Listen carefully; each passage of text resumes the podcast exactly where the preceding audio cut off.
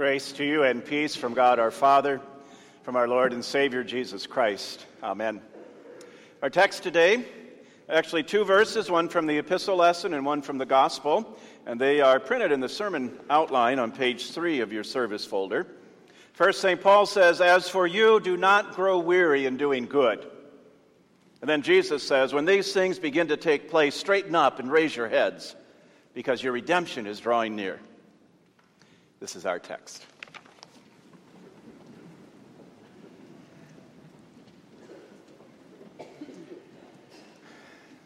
Well, it's over, finally. The uh, longest and nastiest presidential campaign in memory, maybe in history, is at last behind us. Now that the results are in, we know that there are some in our nation who are very excited, some who are very depressed, and others who are just glad to be done with it. We grew weary of the entire process many months ago. Whatever you're feeling about, about either of the candidates, one thing about both of them impressed me and that was their stamina. They kept up an incredible pace with an impossible schedule, and they never gave up. That's what we want to talk about today. Not politics. That's certainly not the most important thing. It's, it's not why we gathered here today. We, we came to hear God's word, and that's what we're going to do. As first, we listen to St. Paul's encouragement that we never give up. And then we'll hear Jesus explain how it's possible for us to remain steadfast. We'll start with Paul. Just this verse from the epistle lesson As for you, do not grow weary in doing good. In other words, never give up. Now, this verse comes in the context of St. Paul's discussion about some of the events that will take place before Jesus returns to earth on the last day. He talks about this event in several of his 13 letters, including both of the ones that were written to the Christians living in the Greek city of Thessalonica. It was a, a matter of great interest to them. They had a lot of questions about it and, and actually quite a few misunderstandings. All of our lessons today, in one way or another, deal with that topic of the last day. This is in our church year calendar. This is the second last Sunday in the church year. And that's when we start to focus a little bit about what's going to happen at the very end. Well, Malachi in the Old Testament reading gives us one picture. He describes the last day as, as being one of, of great destruction on the one hand and great rejoicing on the other. And Jesus says pretty much the same thing in different words in our gospel lesson. The warnings against idleness in the epistle lesson were prompted by the fact that some in Paul's day thought, well, if Jesus is going to be coming back very soon, I might as well just sit around, do nothing except wait for that. That's when Paul tells them that as they wait, they should also work. He urges them not to grow weary in doing good, to, to never stop doing what is right, to never give up. So, as we consider what those words mean for us today, let's first identify the kinds of things that discourage us, making us weary and, and tempted to quit. And then we'll remind ourselves what it is that encourages and re energizes us. When you look at the word discourage, you can see the word courage there.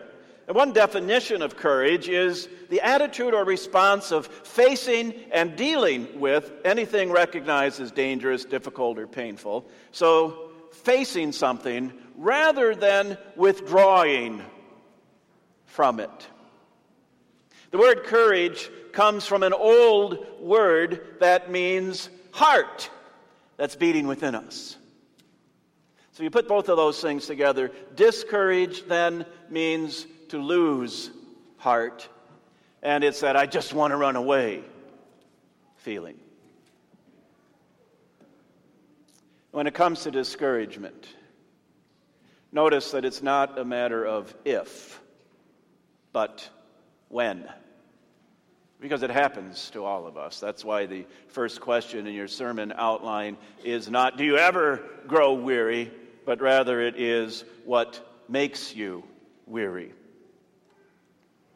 And then in your sermon outline, we, uh, we mentioned a few of those. We, we organized them all around the word work because that's what St. Paul is talking about in, in the epistle lesson. So, uh, so the first one is stress at work or home or school or wherever. And that stress can come in different forms, can't it? It, it could be deadlines that we have to meet. We, we know the stress of that. It could be decisions we have to make. Sometimes, don't you just wish somebody else would make all your decisions for you? Could come in the form of financial pressures or people pressures because well, people have a tendency to disagree with us and be disappointed by us, or we're disappointed in them. And those things can be so discouraging. And they, they just drain the energy right out of you. And if it sounds like I'm speaking from experience, it's because I am. Although the, the next one in the sermon outline actually is something that I, that I haven't had personal experience with, but I know it's very real. It's not stress at work, it is lack of work. Certainly, many people have known that or, or exper- are currently experiencing the kind of discouragement that brings, financial and, and emotional hardship that comes with it. Well, there are a lot of people in Paul's day to whom Paul was writing who were also out of work, not because of a poor economy, but because of their poor theology. Or they saw no point in going to work if Jesus was coming back soon. That was causing all kinds of problems, as you can imagine. St. Paul kind of sums it all up when he uses a word, I don't know if it's used anywhere else in the Bible, when he says that some of them are, did you catch that when Pastor Bender read it? Some of them, they're not busy at work, they are busy bodies. Pretty blunt, wasn't he? And pretty insightful as well. Paul makes a pretty important observation for us there.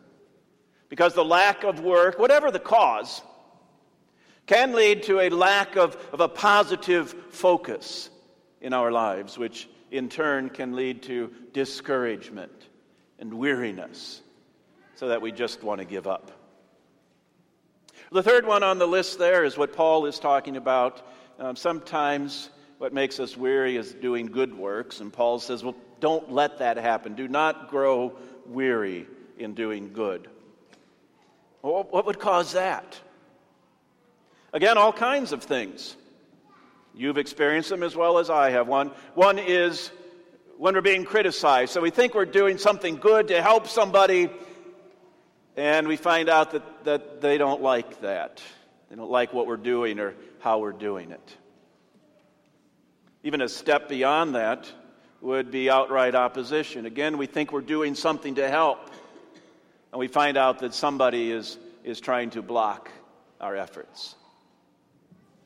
Probably at the top of the list, though, would be what Jesus talks about in our gospel lesson, what, what we see being on the increase, and I'm talking about persecution now of God's people. That's, that's increasing internationally and, and also in our own country. It's, it's getting closer and closer all the time. Any of those things can discourage us, make us weary. But then again, it doesn't have to be something quite so dramatic or obvious. It could be that uh, nobody simply seems to notice or care. Now, we don't do good things in, in order to be noticed or for our own benefit, and, and we know that shouldn't really matter, but Somehow it does. Or, frankly, it can just be hard to get ourselves motivated. And we've done enough. we've, we've done our part. It's someone else's turn. Well, recognizing the kinds of things that can make us discouraged and weary, the next question is so when that happens, what do we do? Well, sometimes we look down, we, we hang our heads in defeat, we give up, we quit. I've done that. Sometimes we look inside to find strength there, the uh, toughen up buttercup approach. Mean, that can work sometimes, for a while. Other times we, we look around us to see what kind of help we can find, but what do we see then? Troubles, pain, problems, chaos, all of which threaten to overwhelm us. Now, if we're only looking inside ourselves or, or around ourselves, eventually we'll end up giving up, which is just the opposite of what our Lord wants. He would say to us, Never give up, rather, look up. He wants us to know where we find the encouragement that produces spiritual and emotional and even physical stamina. Well, if discourage means to lose heart, what would encourage mean? How about to gain heart? A new heart. To be encouraged means to have a new heart placed within us. And of course, that's not anything we can do ourselves. Jesus reminds us from where that comes. In our gospel lesson, he describes the kinds of things that are going to happen uh, before the last day. And some terrible things, some terrifying things. The natural response to that would be to, to cover our heads and to shake in our boots. And Jesus says some people are going to do that. But he tells us that we don't have to. In fact, he tells us not to do that. He says, when these things begin to take place, don't cover up, straighten up and raise up your heads because your redemption is drawing near. In other words, don't give up. Look up. And when you do, do you know what you'll see? You'll see the Savior who once came down to this earth and, and while he was here experienced everything that, that and endured everything that you have or will and more even death on a cross when you look up you will see the savior who is ruling over everything on your behalf it's not utter chaos it's not that everything is crazy. Things haven't gotten out of control, they are very much under our Lord's control. When you look up, you will see the Savior, who one day will put an end to all the madness when he returns to rescue his people from everything that threatens and discourages and destroys us. Until that day, knowing that day is coming, don't give up. Look up. Look up and see the Savior. Amen.